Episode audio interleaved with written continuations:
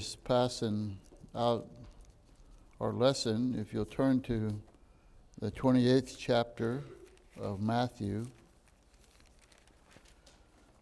We've been uh, going through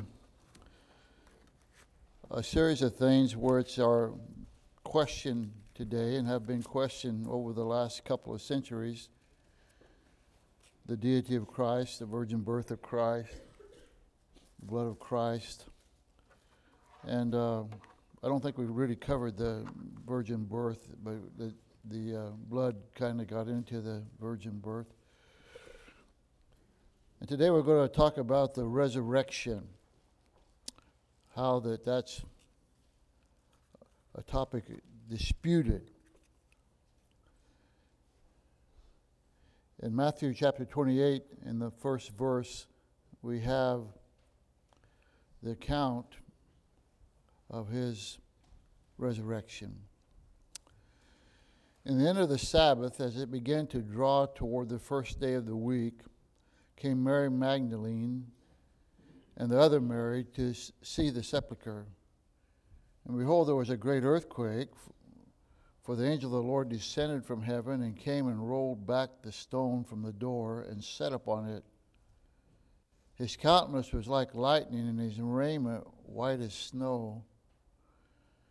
And as for the fear of him, the keepers did shake and became as dead men. As you, as you notice this, uh, why was the stone rolled away? To let him out or to let him in? He was gone. It was to show them that he wasn't there. Verse 5 And the angels answered and said unto the women, Fear not, for I know that ye seek Jesus, which was crucified. He is not here, for he is risen. As he said, Come, see the place where the Lord lay, and go quickly and tell his disciples that he is risen from the dead. And behold, he goeth before you into Galilee. There shall ye see him. Lo, I have told you. And they departed quickly from the sepulchre with fear and great joy, and had run to bring the disciples word.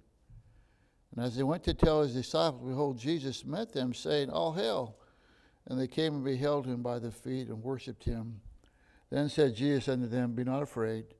Go tell my brethren that they go into the Galilee, that they go, uh, and there shall they see me.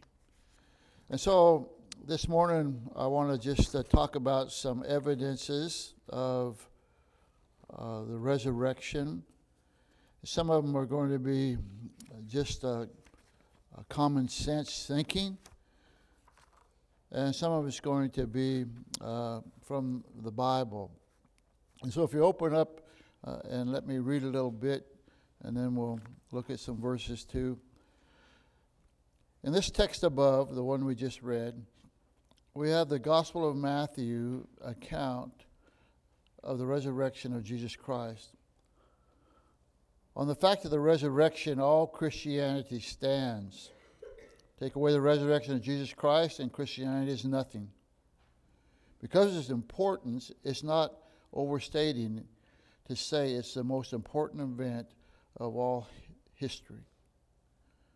Though many deny that the resurrection ever occurred, they do so by ignoring convincing and conclusive evidence for it as one of the best attested facts in all of history. We don't even have in this lesson, I think, but, that, but uh, Corinthians tells us that he was seen by over 500 after his resurrection.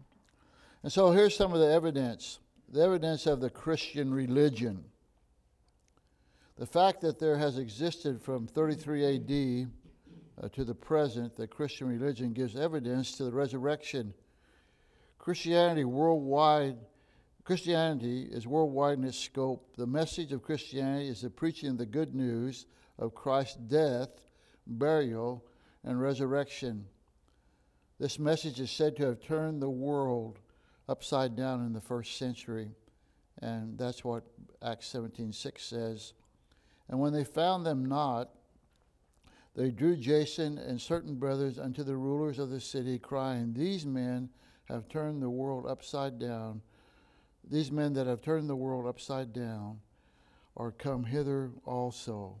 And so, uh, throughout history, uh, I don't know if you could, probably volumes of books written about upstart religions that people have started and uh, people have followed. And uh, some of them have caught on. The Mormon religion has caught on. Jehovah Witnesses has caught on. Uh, a number of years ago, uh, quite a number of years ago now, uh, in Eastern Oregon, uh, there was a man that came into Eastern Oregon, had a good deal of money. He was from India. Uh, he was a Bhagwan. His name it was Sri. his it was Sri Bhagwan Rajneesh and they were known as the Rajneeshes in, in eastern Oregon. And he bought this property right over the line from Wheeler County, where I raised, uh, where I was raised. He, all of his followers wore red. In the worship service, they would go out there and dance and get high on their drugs and start taking their clothes off. And uh, uh, ever redneck Eastern Oregon that lived in Wheeler County uh, bought all the ammunition in town. if he stepped over the river and got into Wheeler County, there was going to be war. And uh, he was a big deal. And uh, they actually poisoned the water system in the county seat, but trying to, uh, one of the followers tried to run for uh, the county judge position. But um, very few of you have even heard of that group. religions come and go. But Christianity has been around uh, since Christ. And uh, it's not going. And so, just the fact that Christianity is, is here and present and is grounded in the resurrection uh, shows that there's some something to be said of Christ rising from the dead. And then there's evidence of the uh, Christian day. Uh, as we read this passage, I don't know if you noticed, but it said when it says, uh, and at the end of the Sabbath, as it as it began to dawn toward the first day of the week, and and uh, the Jewish religion, of which Christ was a Jew, and Christianity coming out of that, not really, not really coming out of that, uh, and that's in a sense of a new thing, but the Old Testament was the preparation. John the Baptist came preparing the way for the Lord and the Bible very specifically says that he prepared a people for the Lord. And what did he prepare these people for? So Jesus could build his church. And so the Christian day, this religion has Sunday as its day of worship in which they commemorate the resurrection of Christ on the first day of the week. So uh, today in Lebanon, where our missionary Noah is, today's a work day. And to even even schedule a time where people can come and worship is a difficult thing because the seventh day was the Sabbath day. But that changed with the resurrection of Jesus Christ. For centuries, the Jews worshiped on the seventh day of the week, Saturday. Now, this group of Christ followers, who at first were mainly Jews, are worshiping on Sunday, breaking with years of tradition and the tenets of the Jewish religion. What brought about the change of such an important day of the week? They knew beyond a shadow of a doubt that Jesus rose from the dead on the first day of the week and week after week, Sunday after Sunday, they met to celebrate the resurrection of Jesus Christ and worship Him. It would be difficult enough if uh, we, if uh, on uh, this this afternoon, Pastor said, uh, we're going to change the midweek service till Thursday. I'm, it wouldn't be that difficult, I guess, for some of us, but there'd be a bit of a knee jerk reaction. But when we find Sunday, it's, it's established in the Old Testament, established in the Word of God. It's we're to rest on the seventh day. But here we have people celebrating the resurrection and honoring the resurrection of Jesus Christ on Sunday. And that speaks volumes concerning Christ's resurrection.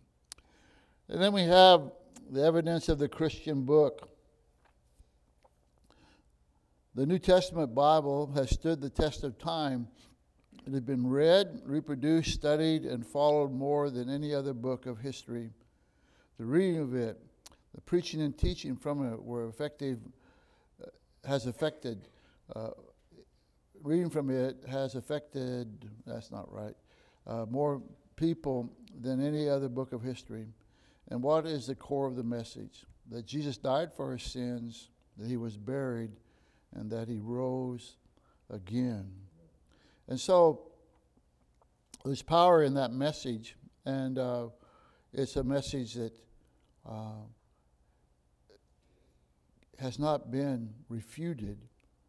The Bible stands, and uh, it uh, it's superior. I, I remember uh, maybe two years ago, I was able. I was. I didn't finish the class, but there was a free class online concerning the uh, Quran, and uh, it was from a Christian school online.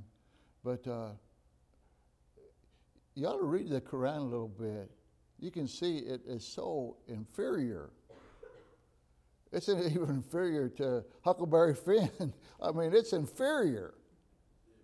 It is, uh, it, it is, there's nothing supernatural about it. And it's contradictory. And, uh, but the Bible, it's unique.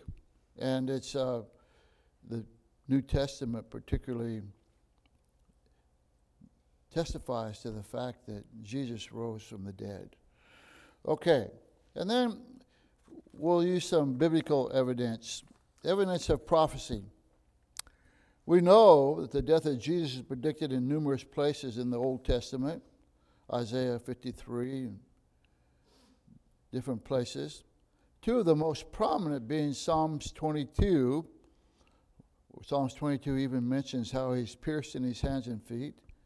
And Isaiah 53, a tremendous passage of Scripture.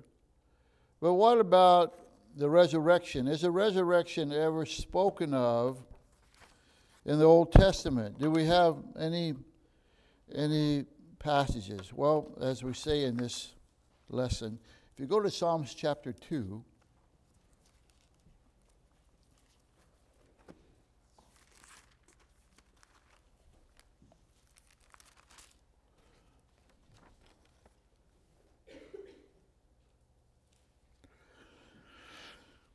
Psalms 2 Why do the heathen rage and the people imagine a vain thing? The kings of the earth set themselves, and the rulers take counsel together against the Lord and against his anointed, saying, Let us break their bands asunder and cast away their cords from us. That's the uh, main philosophy in Washington, D.C. He that sitteth in heaven shall laugh. We're concerned about inflation, we're concerned about legislation, the word mandate has almost become a curse word. But God's being humored in heaven. He that sitteth in heaven shall laugh, and the Lord shall have them in derision. Our, our political le- uh, leaders are in derision. I, I mean, it used to be pretty, pretty uh, unified that the Democrats were against the Republicans, and now the Democrats are against the Democrats, and they're in derision. Then shall he speak unto them in his wrath, and vex them in his sore displeasure. Yet I've set my king upon my holy hill of Zion. Zion. I will declare the decree the Lord has said unto me, Thou art my son, this day have I begotten thee. Well, you see in verse 6 that, that uh, God says here in Psalms 2 that the fact that the king, a king that's going to be on the earth because the hill of Zion, unlike, unlike the uh, mountains and streams that are found in the Mormon Bible, can't be found. They don't know where they're at. The hill of Zion is there. And he said, I've, I've set up a king. And that word, you know, it's, set, that it's a permanent, that, that there is going to be a king rule upon this earth, and not just in a spiritual sense. And we find that spoken, you know, verified throughout the scripture that the king is coming, that there will be a kingdom established in this world. But it's interesting, this verse here, uh, verse 7 I will declare the decree the Lord has said unto me, Thou art my son, this day have I begotten thee. The word begotten, we usually see it as uh, birth of a child. But if you go over to uh, Acts chapter 13, we have a direct quote from Psalms 2 7. In Acts chapter 13 and verse 33.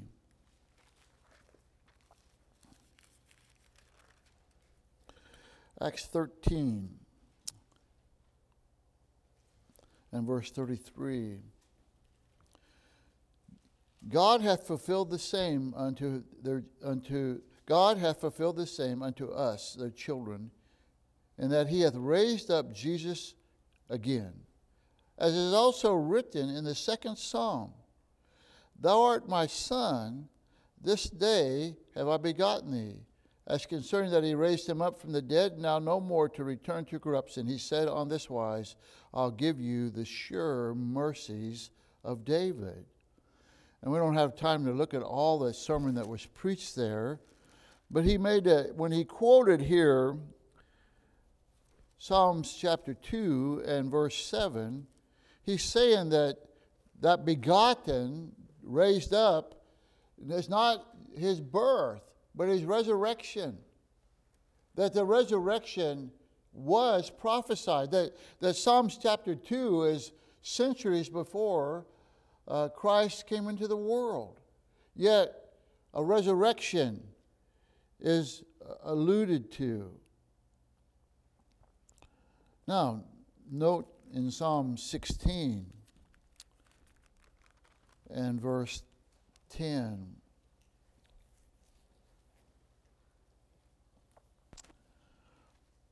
Well, let's begin uh, verse 8. David, under inspiration, writing, I've set the Lord always before me, because he is at my right hand, I shall not be moved. Therefore, my heart is glad, and my glory rejoiceth. My flesh also shall rest in hope. For thou wilt not leave my soul in hell, neither wilt thou suffer thy Holy One to see corruption. Thou wilt show me thy path of life, and thy presence in fullness of joy. At thy right hand there are pleasures forevermore.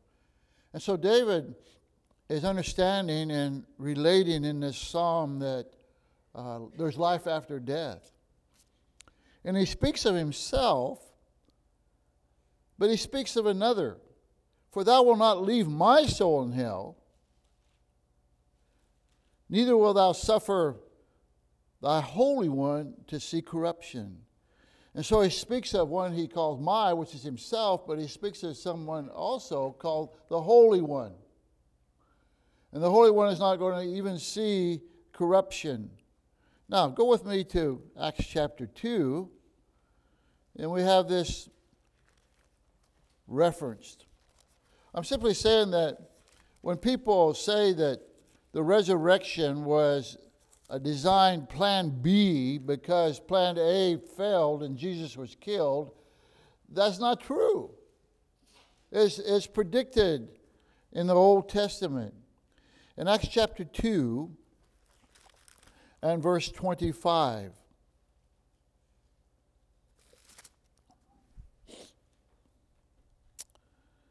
For David speaketh concerning him, I, foresaw the Lord always before my face, for he is on my right hand, that I should not be moved. Therefore did my heart rejoice, and my tongue was glad. Moreover, also my flesh shall rest in hope. Because thou wilt not leave my soul in hell, neither wilt thou suffer thy Holy One to see corruption. A direct quote from Psalm 16. Thou hast made known to me the ways of life. Thou shalt make me full of joy with thy countenance. Men and brethren, let me freely speak unto you of the patriarch David, that he is both dead and buried, and his sepulchre is with us unto this day. And so he saw corruption. Therefore, being a prophet, and knowing that God had sworn with an oath to him that the fruit of his loins, according to his flesh, he would raise up Christ to sit on his throne. He, seeing this before, spake of the resurrection of Christ, that his soul was not left in hell, the grave, neither his flesh did see corruption. This Jesus hath God raised up, whereof we are all witnesses. Therefore, being by the right hand of God exalted and having received of the Father the promise of the Holy Ghost, he has shed forth these which ye now see and hear. For David is not ascended into heavens, into the heavens, but he said, The Lord said unto my Lord, Sit thou on my right hand until I make thy foes thy footstools. Therefore, let all the house of Israel know assuredly that God hath made that same Jesus whom you whom ye have crucified, both Lord and Christ. And so we're simply saying to you that this idea of trying to fabricate something about the Lord's resurrection that that the the Christian belief and the Christian teaching of the resurrection is not viable, well, it's simply not true. At the bottom there, the teaching concerning the resurrection of Jesus was not something fabricated after his death by his disciples. It was prophesied hundreds of years before the birth of Christ. Jesus also, on numerous occasions, prophesied of his coming death and resurrection, and you can see the references there. There are those who argue that Jesus foretold, uh, foresaw the possibility of his enemies would kill him, so he began to fabricate the story. Well, look over in John chapter 3. John chapter 3 was very, very early in the ministry of Christ.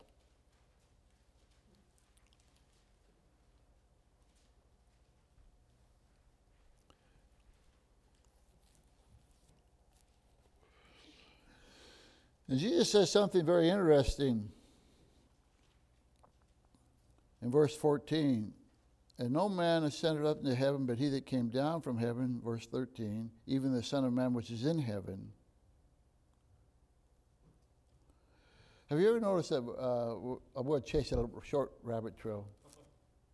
Have you ever noticed how uh, the uh, omnipresence of Jesus Christ is here? No man has ascended up into heaven, but he that came down from heaven, even the Son of Man which is in heaven. He's on the earth, but he's in heaven. Hmm.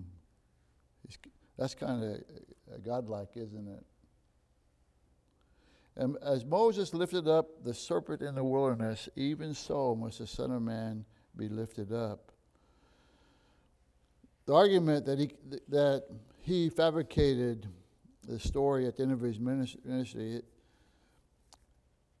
cannot stand. His prophecy in John 3:14 came early in his ministry, long before religious or religious leaders organized themselves against him. We also see that such a story was strongly resisted by his disciples. In Matthew 16, and we'll just read what's here. From that time forth began Jesus to show unto his disciples how that he must go in, unto Jerusalem and suffer many things of the elders and chief priests and scribes, and be killed, and be raised again the third day. Then Peter took him and began to rebuke him, saying, Be it far from thee, Lord, this shall not be unto thee. But he turned and said unto Peter, Get thee behind me, Satan.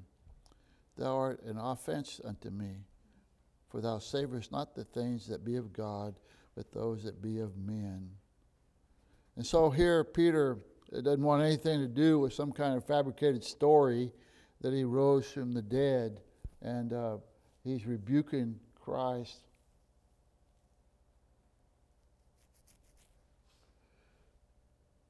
What's amazing, what's amazing and shocking here is um, a man as telling God what to do. None of you ever do that, do you? It ought to be amazing and shocking.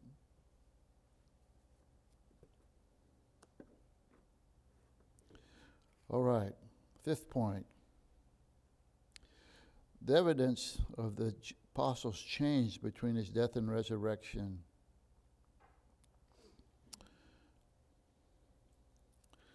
If you look over in the book of Luke, chapter 24, we find a conversation going on.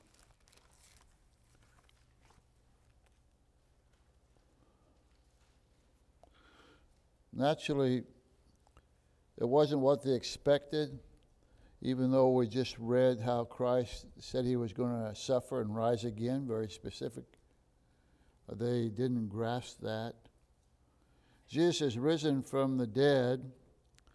In Luke 24 13, two men uh, are the road to Emmaus. And behold, two of them went the same day to a village called Emmaus, which was from Jerusalem about threescore furlongs. And they talked together of all these things which had happened. They came thus while they communed together and reasoned. Jesus himself drew near and went with them. But their eyes were holden that they should not know him. And he said unto them, What manner of communication are those that you have one to another as you walk and are sad? And one of them, whose name was Cleophas, answered, answering, said unto him, Art thou only a stranger in Jerusalem? and hast not known the things which are come to pass there in these days? And he said unto them, What things? And they said unto him concerning Jesus of Nazareth, which was a prophet, mighty in deed and word before God and all the people, and how the chief priests and our rulers delivered him to be condemned to death and have crucified him. They knew that there was corruption. But we trusted, we, we, we hope, we believe, we trusted that it had been He which should have redeemed Israel. And beside all this, today is the third day since these things were done. And a certain woman also of our company made us astonished, which were early in the sepulchre. And when they found not his body, they came saying, that they had also seen a vision of angels which said that he was alive. Well, you see here that they are discouraged, they're confused, they are uh, not knowing what to make out of it. Later that night, we read in John chapter 20 and verse 19 that they're in this building with the doors locked. John 20 and verse 19. Then the same day at evening, being the first day of the week, when the doors were shut, where the disciples were assembled for fear of the Jews, came Jesus and stood in the midst and saith unto them, Peace be unto you. And so they're perplexed. They're talking about it. They're wondering. They're doubting. They're questioning. And here in John 20, they're secluded.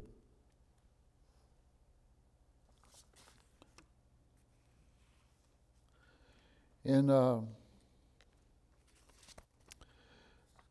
the book of Acts,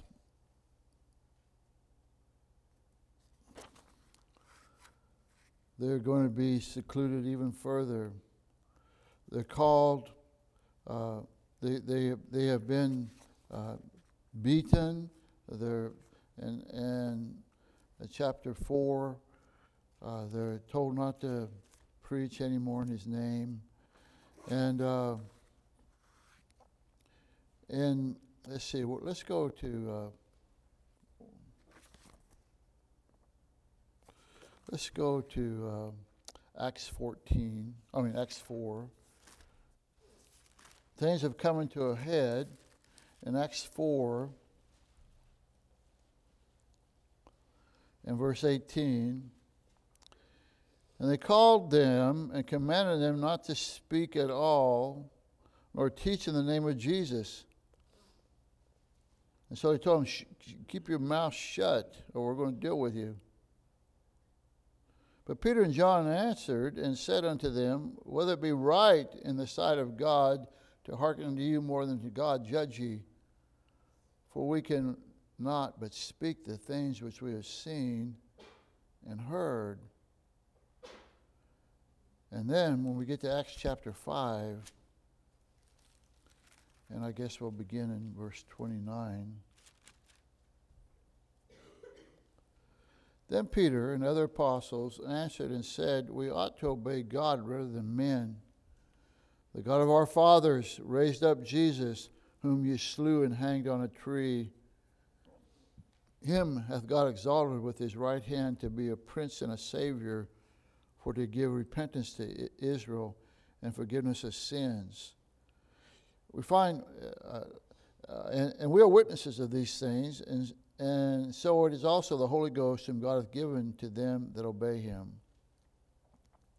I'm, what I'm trying to say here is that they were, they were hiding for fear of the Jews, but now they're standing in front of those who could condemn them to die. I mean, they're standing in front of the authorities. And, the, and they're standing there boldly. And they're saying uh, that we ought to obey him. That you that hung on the tree, uh, hung him on a tree. He's, he, he's going to preach about the resurrection. And in verse. Uh, 29. Then Peter and the other apostles answered said, We ought to obey God rather than men. The God of our fathers raised up Jesus, whom ye slew hanged on a tree. Him hath God exalted with his right hand to be prince and a savior, for to give repentance to Israel and forgiveness of sins. And we are his witnesses. And then in verse 33, when they heard that, they were cut to the heart and took counsel to slay them. And, and here's the point uh, that maybe we don't see. Uh, how do you scare someone who's not afraid to die?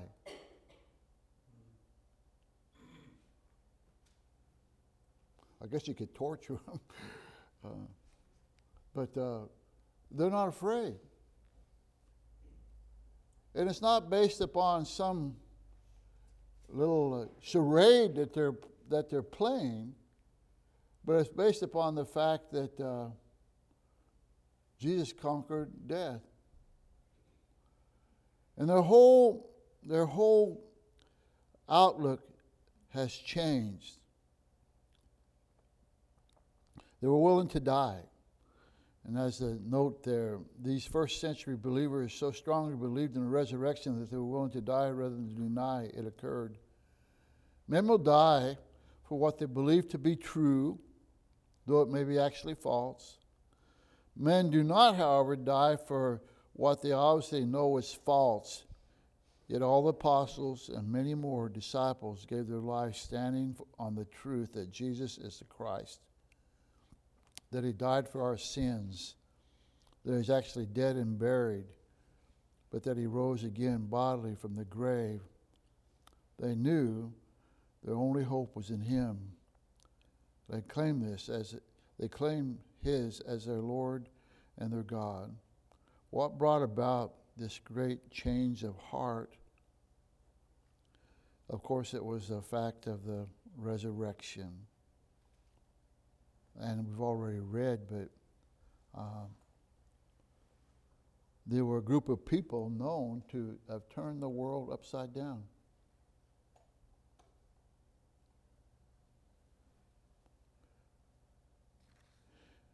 And actually,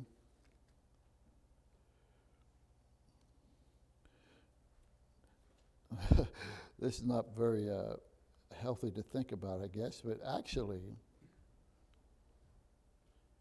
if we are going to be used of the Lord to affect our generation, it may only come when we're put in a situation where, uh, where we are willing to give our life and not shut up. That we're willing to give our life. That people can see that they're willing to die for what they believe. That um, cotton candy Christianity has uh, facilitated the philosophy of Americans.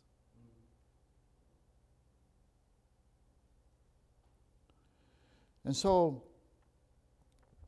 God may be preparing this world for one last revival, like in the days of Josiah, when they found the book of God in the house of God. And they said, This is true, and we're going to live this. And Josiah, the last great revival in Israel before they went into captivity, was, was Josiah. Um, do we really believe in the resurrection? And is it more than just uh, our insurance policy for uh, heaven? The empty tomb. The account of resurrection of Jesus Christ could have been easily discredited at any moment if the authorities would have brought forth the dead body of Christ. But the fact of the matter is, the tomb of Jesus Christ was empty. The Jewish explanation for the empty tomb is given to us in Matthew. Let's go over there. Matthew chapter 11, I mean 28, verse 11. Matthew 28 and verse 11. Now, when they were going, behold, some of the watch came into the city and showed unto the chief priests all the things that were done. And when they were assembled with the elders and had taken counsel, they gave large money unto the soldiers, saying, Say ye, his disciples came by night and stole him away while we slept. And if this come to the governor's ears, we will persuade him and secure you because their life could have been forfeited. So they took that money and did as they were taught, and this saying is commonly reported among the Jews until this day. And so I'm sleeping soundly. And uh, I wake up the next morning, and my car has been stolen. And I get on the phone and I call the troopers and I say, My car has been stolen, and I can tell you exactly who stole it. Brother Wilson stole it. Well, how do you know that? Because he came while I was sleeping. And they would say, Brother, Mr. Humphrey, maybe you should go back to bed. what kind of an argument is that? That they came and stole the body while we're sleeping. Well, it shows you the extent that they would go to to try to discredit. The evidence is supported by uh, the desperate theories that people try to invent. Some suggest that the Jewish Roman, Jewish and Roman authorities moved the body. But why would they then post a guard? And why would they seal the tomb with a great stone? And why did they not produce the body? Well, because they didn't have the body that he uh, rose from the dead. And then, uh, really, back in, I don't know how long this is, but I remember reading back in the 60s, 70s. Uh, uh, I forget the guy who wrote the swoon theory, the book about the swoon theory. Uh, he was a Jewish man. But see, Jesus on the cross, he, uh, he lost some blood and he passed out. And when they took him down and they put him in the tomb, and he's laying there in the tomb, and in the coolness of the tomb, he revives because actually he didn't die on the cross, he just swooned, he passed out. And so he revives, he goes over, and he muscles the door open, and he escapes. The swoon theory. Well, that kind of uh, that kind of goes against the policy of the Roman army. They had to make sure they're dead before they took him down. And they did that, didn't they? They, they poked him with the spear, and blood and water came out. The swoon theory. At the bottom of that page is kind of a commentary on that. That the theory was not dreamed up until around 1600 by a man named Ventuni, Ventur, Venturini. Uh, but the idea flies in the face of many eyewitness reports, not only by uh, Jesus' followers, but also by his enemies. The Roman soldiers standing guard over Jesus at the cross were the first to report his death. They were experts at execution and would stand to forfeit their own lives if they allowed a condemned man to escape death. They were, no, they were so certain that he was dead that they did not bother to break his legs. And when the spear thrust brought forth blood and water, then the final proof of this death, Joseph of Arimathea and Nicodemus, with many women, who witnesses and perhaps as helpers, worked with Jesus' body of an hour or so as they wrapped it in linen spices. They would easily have sensed any spark of life still remaining. For the third to be true, Jesus would have to have survived the massive loss of blood from the scourging, the nail wounds, the spear thrust. Would also have had to survive being wrapped tightly in the linen cloths that were uh, filled with hundreds of pounds of spices, besides all that extremely weakened condition, he would have to endure more than three days and three nights without food and water. Managed to unwrap himself single handedly, roll the stone away from the inside of the tomb, walk out of the unchallenged by the guards, uh, uh, and then convince his followers that he was actually been dead and miraculously raised. He would have had to develop the strength to travel countless miles in that condition to make many appearances to disciples and over 500 people in 40 days.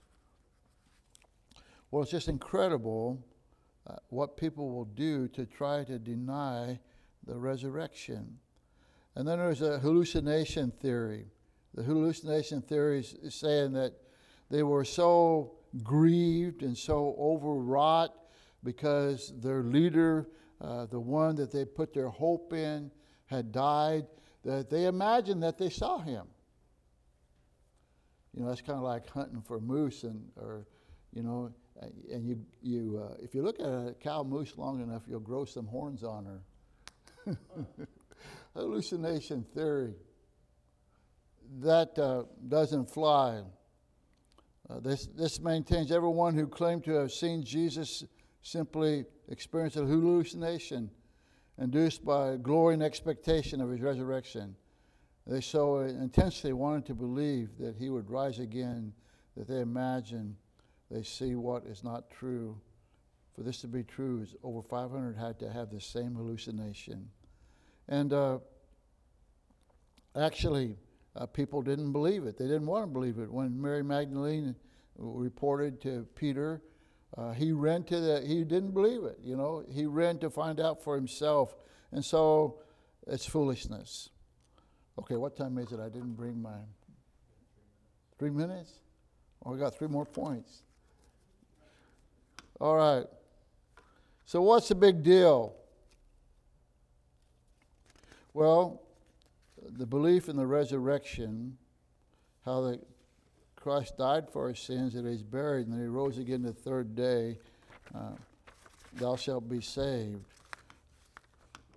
When, when if thou wilt confess with thy mouth the Lord Jesus, believe in the heart that God hath raised him from the dead, thou shalt be saved. One of the things you got to understand about that is not when it says, if thou wilt confess with thy mouth the Lord, Jesus, and believe in thy heart that God hath raised him from the dead, thou shalt be saved. That belief doesn't just encompass the reality of the resurrection. But the belief goes beyond the reality of the resurrection and what the resurrection proved. I believe the resurrection in that I believe that it, it proves that the sacrifice was accepted, that my debt was paid. If he was still in the grave, we don't have a Savior.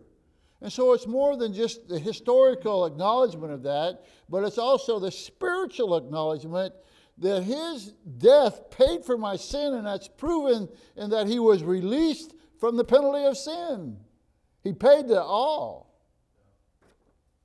He couldn't be held on that anymore. And so that's going to affect me. Belief in the resurrection will cure the sting of death. That when we draw nigh to death, that uh, we need not fear. And, and with, uh, will comfort your heart in, in um, the death of a loved one. Hearts are always broken when someone you love dies your parent or your friend. Uh, but the resurrection uh, gets right down to where the rubber meets the road. And one of, one of my best friends here in this church over my ministry was a man by the name of uh, Gary Baumgartner. This building is here because of Gary Baumgartner and he died of cancer. And I was preaching in Oregon uh, when he died.